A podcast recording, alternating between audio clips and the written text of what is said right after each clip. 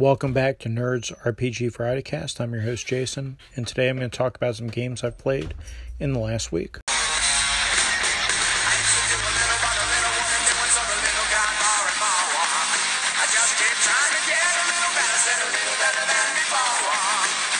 Middle Earth Role Playing Second Edition, also known as MERP.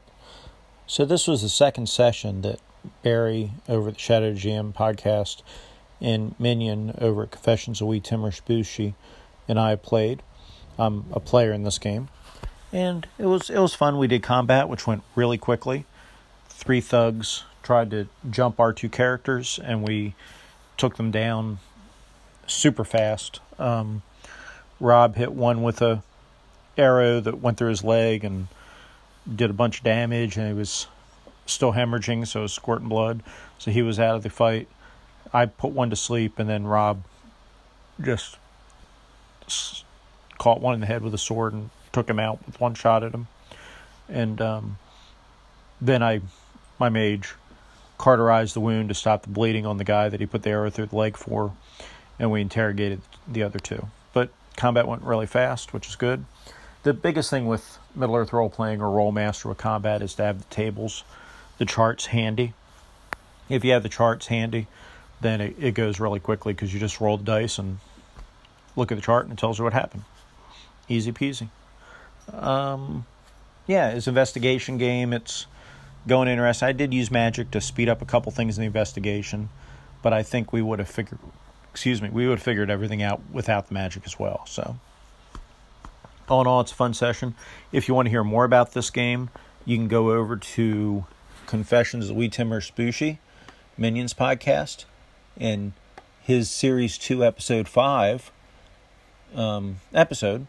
It is a discussion of between he and I about this session, and I'll have a link in the show notes. So if you go over to his podcast, you, you have like a forty minute discussion where we just talk about the game. OSE this game, game is run by Dave Aldrich, who used to do the Deep Percentile podcast. And we've got the usual suspects in there Ian, Edwin, um, Spencer, number, a uh, number of people. I think the only people that still have a current podcast on there right now was Edwin, or I'm sorry, um, Spencer, free throw, keep off the borderland. But anyway, so it was typical Gonzo Dave Aldrich game. If you ever get a chance playing one of his games, you definitely should you should seek out his Discord server and come over there and get in his OSE games. He does them twice a week, roughly, and um, they're they're great. So we I'm not going to go through blow by blow the session, but we did everything from deal with fighting halfling gangs who had monopolized the merchants in the city, and and basically they got all the suppliers in the city where they only sell you supplies in packs. You can't buy individual items anymore, and, and so they've locked down the the supply chains in the city and and and you know they're they're making money. It's kind of like a like a company town in an old mining town or something. And then so we have the we have these opposing gangs of halflings and crooked merchants, and and then we went down. We went to the back to the fungal farm or the fungal caves where you had the priests that worship the mushrooms, and we had a couple characters try mushrooms, and we, we had one character have a really bad trip, and um, then what else we have? We have oh, and another character successfully passed their the mushroom test, but what it did is turn them into a mushroom for two to eight days. So they um they they were out for the rest of the game, they'll be out for a little while, I guess. And we came across some fire beetles. Um, we had to fight. We came, and then we also came across some alien type face huggers. You, you know, xenomorph type face huggers that we we ended up dealing with. And actually, the session they were in a pool there was a healing pool and we camped out around the healing pool and barricaded ourselves in. But then the face huggers started coming out of the pool, and we found out there were a bunch of eggs in the pool. So what we ended up doing was at the very end of the session was get down the hallway from the pool, and we have a wand of fireballs, and and they shot a fireball at this pool, and there's a big explosion in the room, and then the session ended. So we have to wait till next week to find out what happened. but yeah, if you can get in Dave's games, they're great. I'm playing a uh, thief, human thief, um, Elmer Elmbow, because he has a elm, you know, longbow, and he has one hit point his first level. So he he's a sixth away to second level now after that that adventure. So who knows? Maybe he'll survive. It'd be kind of cool if he does. But yeah, I highly recommend Dave's games. Great fun. OSR, more Shandy Andy. So I got to play in Shandy Andy's OSR game, and fun as always. I really enjoy Shandy Andy's style. He's running a Palace of the Silver Princess game in um, Roll 20, and I really enjoy the group that I'm playing with over there. This session, we encountered some troglodytes. Um, I don't know, made it up. Well, we made it all the way up to um, the top level of the palace, actually. Got to look outside. It was dark when we looked outside. Found an alchemist lair. Um, we, we found a number of statues. We we came across some swords that were that were dancing swords that were fighting on their own accord. But all in all, I, I think the way Shandy Andy's running this old TSR module is really great. Really enjoying it. And I don't have a whole lot more to say other than I'm very happy that I'm able to take part in that campaign. So there you go. Of course, I think I just said OSE in every one of the segments, but I mean OSR. I said OSR and I meant OSE. So, yep, not drunk at all. Barbarians of Lemuria, Mythic Greek Edition. I apologize about slurring my speech. I may have been drinking during the session after the session. But I have a great group of players for this game. No particular order. Arlen Walker of Live from Helm's Wasteland, Che Webster of Roleplay Rescue, Shandy Andy of Unguarded Treasure B 52, and Derek, who does not have an RPG podcast to my knowledge. So, where we're at in the story, they've been tasked by a king to do two labors that Hercules did back during his 12 labors. And Hercules now ascended into godhood, full godhood, and he's going to threaten the city with great disaster if in a year these two labors aren't done. And our heroes have been tasked to do these labors. So we have the four PCs, and we have one NPC, Aeolus, who is also tasked with this, you know, mission. So off they go. They decide they want to. They have to kill the Hydra, and they have to clean the stables. Well, they decided clean the stables sound boring, so they're going to go kill the Hydra. They knew that Hercules had Athena's sword, so they decided they wanted magic weapons to go after the Hydra. Where better get magic weapons than Hephaestus himself? So they decided to go and ask Hephaestus for magical weapons. So off to Mount Etna they go, where Hephaestus's forge and weapons weapons forge is supposed to be, right? So that was the plan. And sorry, you can probably hear the dogs in the background, they're acting up. Anyhow, they go to Mount Etna in Sicily. And they go to an oracle and ask, How do we get weapons from Hephaestus? And the oracle kind of goes into a trance and she tells them three clues. She tells them one, that if they are worthy, equipment will be given to each of them. And that equipment will be found in the labyrinth where the god was thrown from Olympus. The second thing she tells them is inside that labyrinth, there are guardians. The only way to defeat the guardians is through. Sorry. The only way to, to defeat the guardians is to be wise enough to use the labyrinth against the guardians. And the third thing was that when they go against the Hydra, defense is as important as offense. That's roughly what I told them. I don't remember exactly what I told them. I didn't write it down. But effectively, they have to go where the god was thrown out from Olympus, and there's a labyrinth there. Um, defense is important as offense against Hydra. And inside the labyrinth, the only way to beat the Guardians, the wise, is to be wise enough to use the labyrinth against the Guardians. Okay. So, initially they were thinking, eh, we'll go to Crete because there's Labyrinth in Crete, a Minotaur, and all that. But then I reminded him because one of the characters, Saphiron, Derek's character, favorite god is Hephaestus, and he would have known that the Greek or Greek Zeus hurled his Hephaestus out of Olympus when he defended his mother Hera against Zeus one time. And Hephaestus was thrown on an island called Lemnos. Now, Lemnos has a remarkable labyrinth, according to Pliny the Elder in his natural history. You may know Lemnos more likely from the where the um, Jason the Argonauts, because the Argonauts stopped there early on. That story's the Argonauta, and they found only women there. And basically, the women had gotten rid of the men, or the men had all left the women either way. But and then the Argonauts like hooked up with the women and repopulated the island. But that's not important. What's important is there's a labyrinth on Lemnos, and that's where Hephaestus was thrown from Olympus. So they went there. They've got a ship that was provided by the king that tasked them to do these labors. So they got there. The captain of the ship says, "Hey, we got to pull the ship out of the out of the water for five days or so. You guys go do what you got to do." So they got an animal to sacrifice, goat, whatever. They went up to the labyrinth, and Arlen's character, who is Merlea, an Amazonian warrior, she also has a career in Oracle. So she decided to do the Oracle thing, and you know they she did her thing, sacrificed the goat, you know, did a little mystical rite, and asked to try to have an audience with one of the dead, somebody that died in the labyrinth, kind of like you have in the Odyssey. And the spirit comes up and speaks to her, and and they find out that there are traps in the labyrinth, and that the guardians of the labyrinth are tall and have horns and nothing they did seemed to harm these guardians.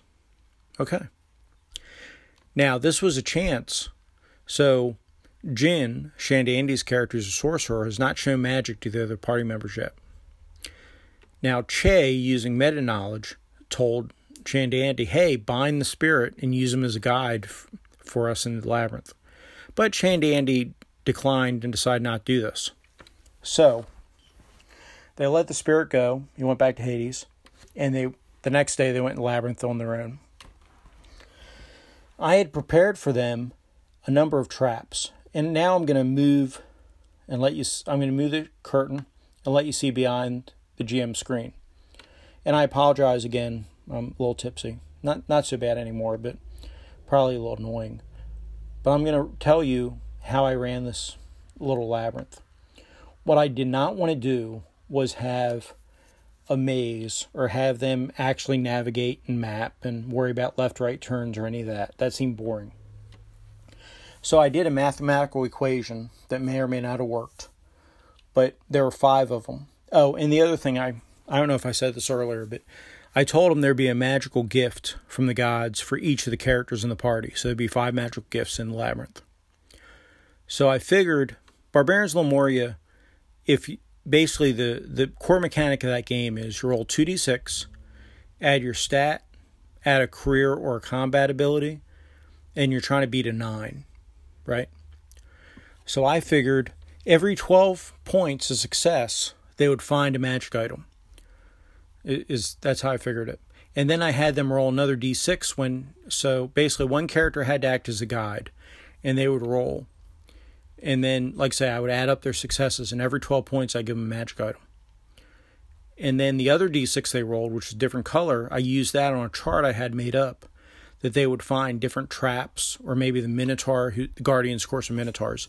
The Guardians would attack them, or different things happen on the tra- on the chart. So they ended up finding all the weapons, all the items. There were two shields, uh, like a super crossbow, which is called a Gastrophates. I, I know I'm saying that wrong. A Rhomphaea, which is a curved two handed sword. A Lambris, which is a big two headed axe. And the Hopalons, which are two shields. But they're all gifts from the gods. So they end up finding all these things, and then they went through a, couple, a number of these traps. And they they were attacked by a Minotaur, and they were smart enough to use some of the traps against the Minotaur to kill it. So kudos on them. So the traps, there's a, a simple pit trap, um, which they burned up some hero points saving Aeolus. Their NPC fell in the trap, so they grabbed him, pulled him back. There was a, a, a steel wall or stone wall trap where basically there's a pressure plate in the middle of the floor, and when you step on the pressure plate, this huge wheel, the, the size of the corridor, rolled across the corridor really quickly, left to right or right to left. And if anybody was standing there, it would have cut them in half or crushed them. And they did. They failed their roll to see it, but they made their agility roll to, to avoid it. And that's the trap when the Minotaur was chasing them, that they they kind of got it to go cross that step on the pressure plate, and it did not avoid it. So the steel wheel crushed the Minotaur. Other traps they faced were there were two other traps I, want to mention. There was a, a room that had a it was like a I forget how big I said the room was, but it was like 45 feet by 45 feet, and there's a 20 foot diameter hole pit in the center of the room that went 15 feet deep, and the ceiling was 15 feet high. Once they activated the trap, what happened was the ceiling came down, and two door basically two walls came down, sealed them in the room. So what they had to do was get in the pit, and to so they have room from being crushed from the ceiling. So the ceiling came all the way down. They were in the pit, and then the pit started filling up with sand. And so that to stay on top of the sand. What they did, and the sand came from the bottom of the pit. So they stood on their shields to to rise with the sand, which is pretty smart. And then this giant scorpion came up with the sand, and they had to fight this giant scorpion. And the other part I didn't mention is there was a hole near the top of this pit that the scorpion's stinger just fit in perfectly. And they pretty much figured out they had to put they had to cut the stinger off, put it in this in this hole in the wall, and that would reset the trap. So and then, but while they were on the shields, whenever they attacked the scorpion, they had to roll and if they failed, they fell off the shields, and then either somebody else would have to spend action to pull them back on the shield, or they had to make an agility roll to get back on the shield themselves. So a couple of them took some damage, but they all survived, and and they managed to kill the scorpion and put its stinger in the hole and reset the trap, and um, managed to get two arrows dipped in the scorpion's poison, so he has two poisoned arrows, which is cool. So that was one of the traps. It was pretty neat. The other trap I did for him was, and both these I got off the internet, and I'd have to look. I don't remember where I saw it, but I found it on the internet. Um, anyways, a door that's four foot high by three foot wide. And there's a torch above the door, and the torch started lit when they walked in the room. There's a little one inch diameter hole in the wall in line with the flame of the torch. And the, and the door has a T handle. Well, when they turn the T handle, oil comes out of the hole and goes through the fire of the torch, and now you have burning oil splashing on whoever's standing in front of the door. Now they had already gotten the two magical shields by this point, so they held held the two magical shields up before they turned the handle, and so the oil kind of came off the off that. They made their agility rolls to jump out of the way of the splashing, burning oil. They knocked the torch out of the way, so then it was just oil coming out of the hole. And then when they opened the door, of course, the oil stopped. So they figured that out. So they did pretty good. It was a pretty good session. So where we're at now is they have three magical weapons, two magical shields, and they're ready to go find the Hydra. So I will let you know what happens in two weeks, their next session.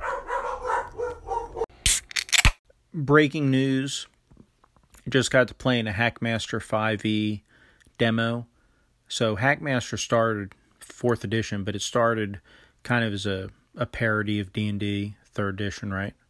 and um, I don't know if third. Anyways, parody D and D. I'd have to go back. I I never played Hackmaster 4e, but 5e is its own system. It's a serious system, and it's a pretty cool system. It's got a you know combat happens every one second, kind of like GURPS, but maybe a little better implemented than GURPS.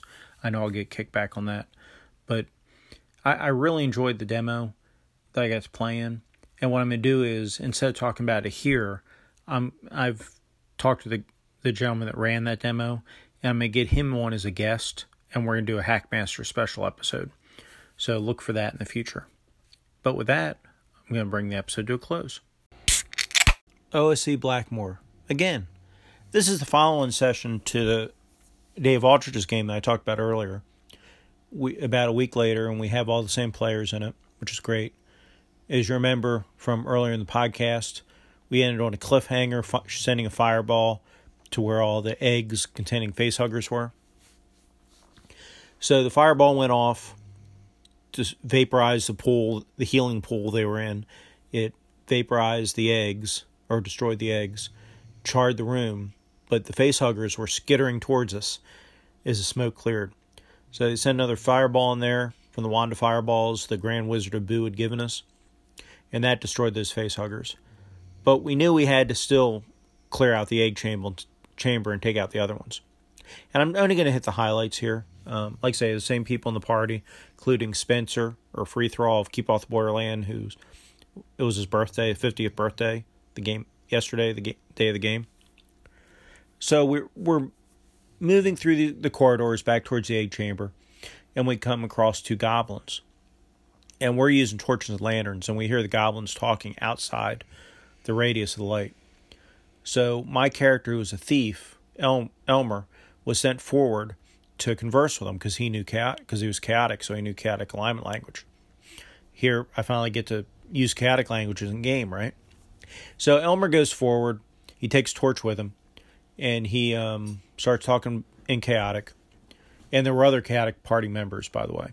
So he's talking to him, and the, he's maybe sixty feet or hundred feet, hundred. I don't know. He's outside the torchlight in front of the party, uh, but not super super far away.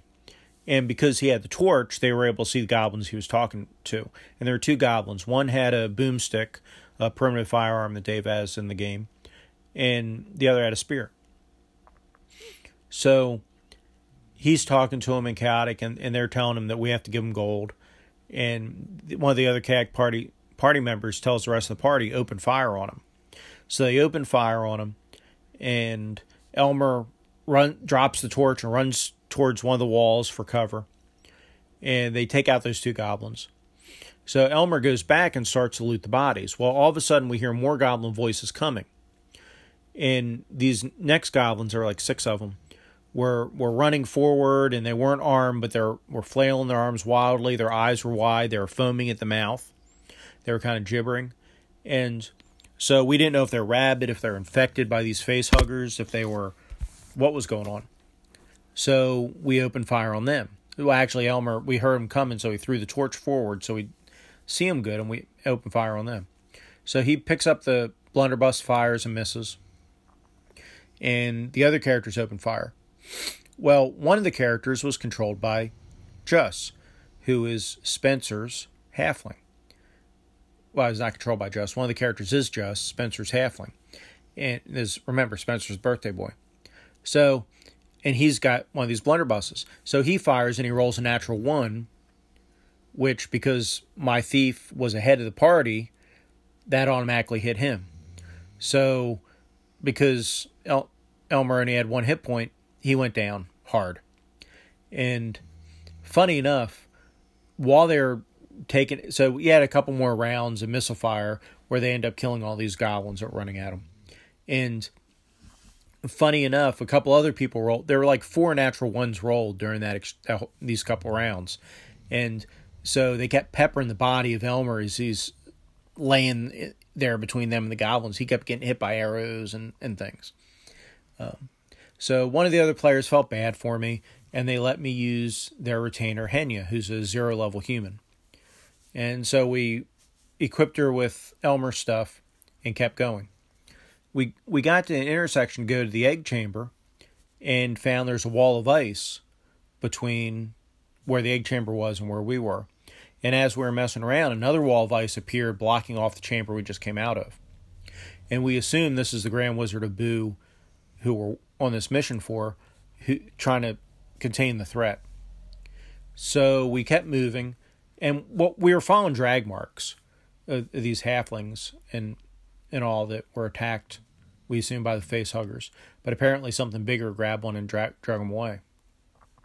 And we find a dwarven camp that was abandoned, and we kept going. We we encountered some giant centipedes, which we put some flaming oil on the ground in front of us to scare them off managed to kill one of them. That one of the characters dipped their sword in there to get poison to the centipede, you know, venom to poison their sword with.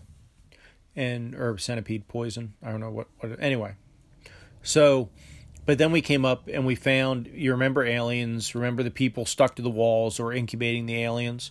Well, that's what we found. We cut one open. It was a dwarf, and we start to pull him out, and he's like, "Oh no, it's in me! Run, run, kill me!" And then we start to kill him. And he's like, "No, no, don't kill me! I, w- I was just kidding. They're it's okay. Don't do it." But we we ended up killing him anyway, and started spearing the other sacks, and other you know the other bodies that were hanging on the wall, put them out of their misery and killing them. As we're doing this, some of the adult creatures showed up, and these adult creatures start running towards us, and so we set up a line and start firing at them to fight them. And one of them grabs another one of the hirelings. This hireling was a second level thief. And and starts dragging her away. And the whole group starts going away, dragging her with them. So they decide to fireball, use the wand of fireballs, fireball that whole group, which killed the hireling. But it also killed all the adult aliens, which is or adult creatures, um, which is good. We kept moving we decided we have to get out of here. So eventually we, we found a passageway to it to what we believe was an exit. But we started hitting these gas pockets. You know, like underground gas pockets. And then some of us started getting lightheaded. We had to do saving throws versus poison. My character and some other characters failed. And so we had a slower movement rate. We kept moving towards the exit. And then we had to do another saving throw, and then some of us passed out, including my character. Well, Dave had a formula eh, that I didn't catch the formula, but he had a formula for how long they had to live. Like you had to get them out of the gas before they would die. And they, eh, so the long story short, all the PCs were saved, but my character they couldn't save her in time, and she died. And it wasn't that they grabbed her last or let her die. It was just the numbers. Like they had like one round to save her and five rounds to save somebody else or whatever. And it took a round to come in and a round to go out and they decided they wanted to tie each other off with ropes so if they passed out they could pull them out stuff like that and it wasn't anything malicious. I mean it was it was the right move the way they did it. And it's okay that that you know the henya it was left to die like that. Um because i really couldn't save her to be honest. I, I don't think it was realistic to save her. But and that's the last part of the session i remember hearing. So at this point i need to give an apology to everybody that's in the session. I was taking care of the dog, our dogs, our three dogs, and I was just muting when I was dealing with the dogs and unmuting when I when they were calm. And the problem was I kept forgetting to doing that. I was doing that wrong, so they kept hearing the dogs or hearing me talk to the dogs during the session. And so in the future, of course, I'm going to use push to talk whenever I play these games, and I'm taking care of the dogs by myself. So I apologize to all the players for those interferences and I will use push to talk in the future. So that that's a bad on me. Of course, I was also drinking. I was pretty heavily in the um, gimlets. I on like my third gimlet during the game, which didn't help. But during this time, my wife gets home, and she was, and and I'm not blaming my wife for this, but due to a a variety of events that I missed, I didn't see how this started. Two of the dogs, Tiger and Gadget, went at each other. Tiger's our new dog. He's a pit bull mix. Um, but they they keyed off and went at each other. Whether my wife had some food, the kind of and and they got, you know, they're kind of funny around food, and maybe he thought she he was gonna she was gonna give it to Gadget, and he went to get after Gadget or whatever. I'm not sure. I, I'm really not sure how it started, but Tiger started growling at Gadget, and Maddie runs over and jumps on Tiger, and so t- Maddie and Tiger are going at it, and I'm saying they're going at it. They're barking, growling, and you know, but there's no blood here. No dogs were hurt at all. No, no, none of the dogs actually bit each other or anything like that. But I saw this happening, so I went over to help, and I pull Maddie away. She's holding Tiger, and then Maddie get he wiggles loose from me, and he goes back in.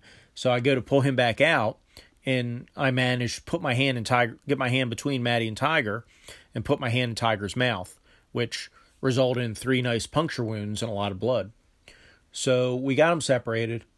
I'm holding a little bit of pressure on my hand, go over, get under the sink, call my son, bring a chair over, I sit at the sink, I'm rinsing my hand out off, you know, and next thing I know, my wife and my son are hollering at me because I had passed out for like 10 seconds. I guess my eyes rolled back in my head and I I don't know. I I wasn't aware of this cuz I was passed out. So, but but I guess I went diaphoretic.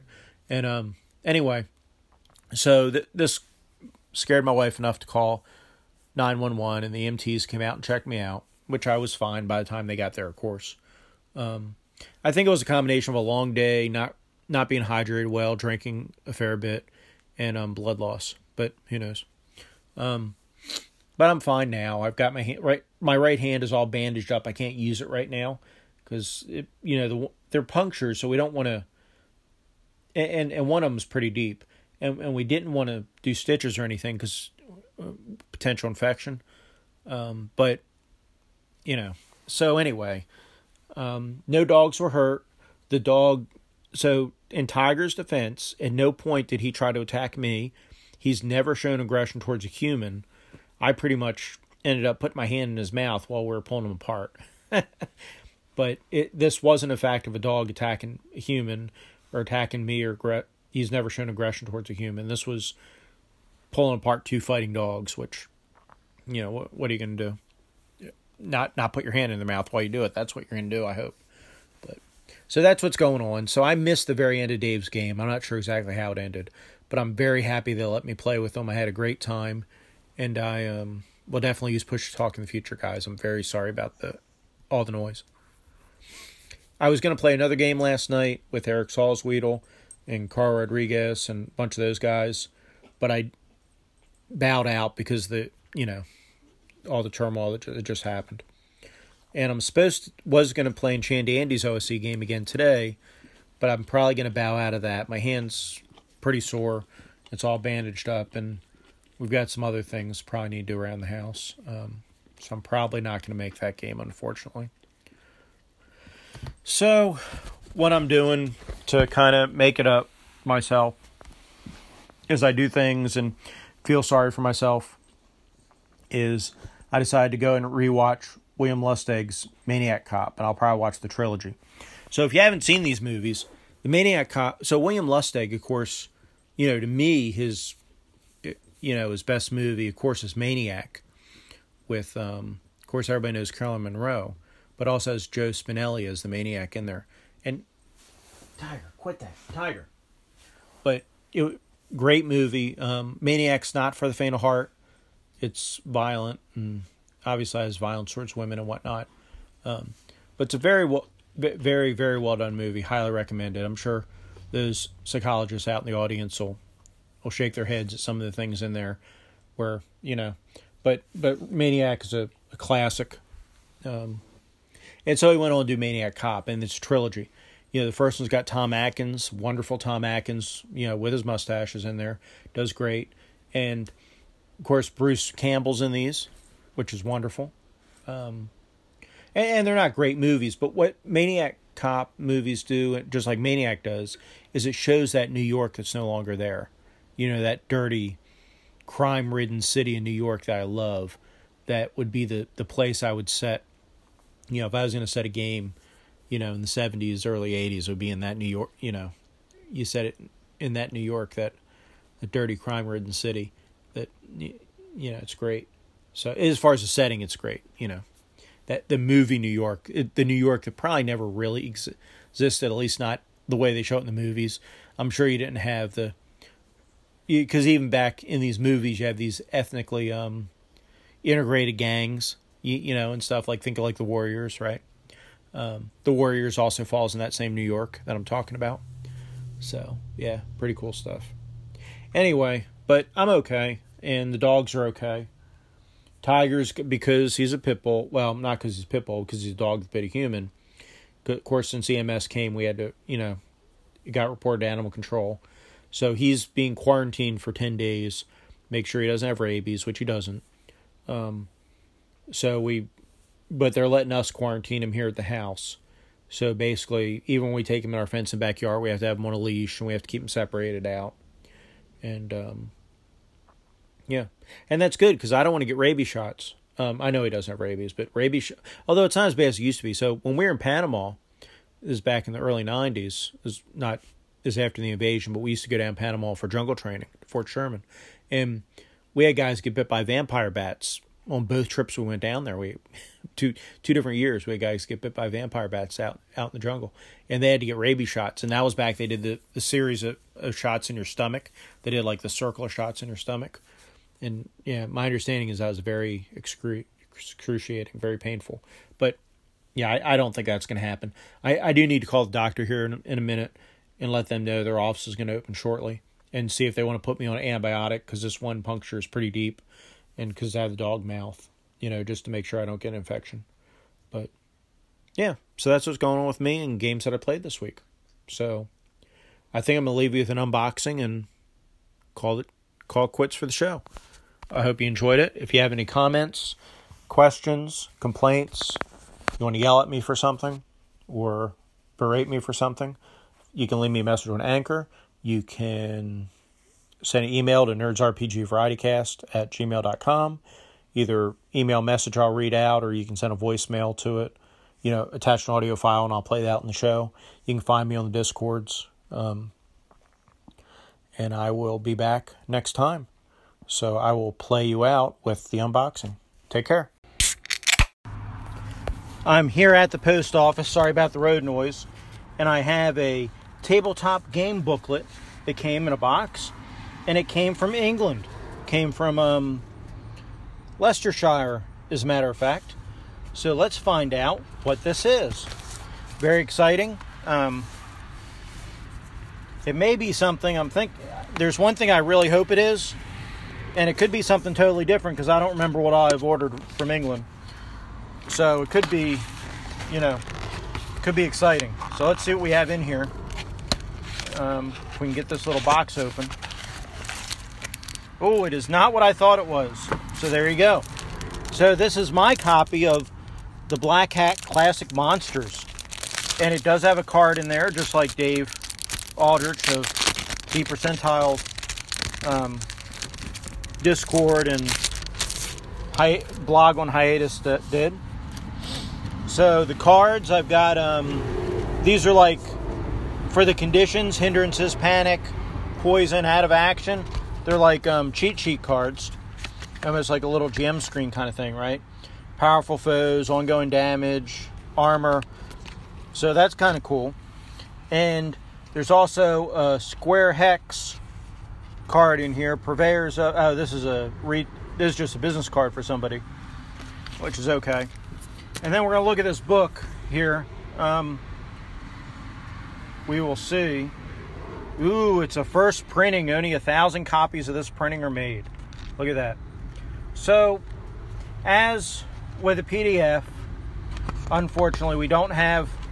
I was going to say there's no art, but there is a little bit of art in here, right? So, like I'm on page 34, the Mushroom Man has art. The Under Mauler, who looks su- suspiciously like a um, a um, yeah, I'm brain farting what he looks like. He, he's based on a D&D character or D&D monster. Umber Hulk looks just like an Umber Hulk. A Yahara, which is like a Snake Man, kind of cool.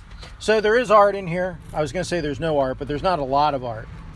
Um, for the most part, they're pretty simple. So I'll read you. Oh, here, let's do an Ettin. Ettins are neat character, neat creatures. It's ten hit dice. You use a club, which is strength, too close, 10 damage. Alert. At least one of the Ettin's heads will be awake at all times, making it very difficult to catch them unawares. Dex tests at the start of combat are roll with disadvantage. So that's the Ettin. I'll read you the elf as well, because, you know, those evil elves are difficult foes. Elf is a one hit die creature. Sword, strength, one close, three damage. Longbow, dex, one far away, three damage. Fleet footed, an elf can move from far away to close in a single turn. Leaders, larger groups may have a leader, hit die 6, 7 damage, and or one, one or more sub leaders, hit die 4 or 5 damage. So there you go. If you're wondering, an elephant is 9 hit die, tusks do 10 damage, trample does 12 damage, and once trampled, you take ongoing damage until you make a successful dex test. But it's got a lot of creatures, 240 over 240 creatures in here. And um, oh, it's got dinosaur section. I forgot about that. So any book with dinosaurs is good on, you know, was good for me. Unfortunately, dinosaurs were only one page, but it's the Black Hack. How many pages, how many different kinds of dinosaurs do you really need in the Black Hack? So, cool stuff. It's not the Kickstarter project I wanted to come today, that I was hoping would come today. Um, but I won't say who's that, who that's from, because I don't want to embarrass that other person over in England whose Kickstarter project I hope was going to arrive soon. Um, but anyhow, I thought I'd do a quick un- unboxing for you, and there you go.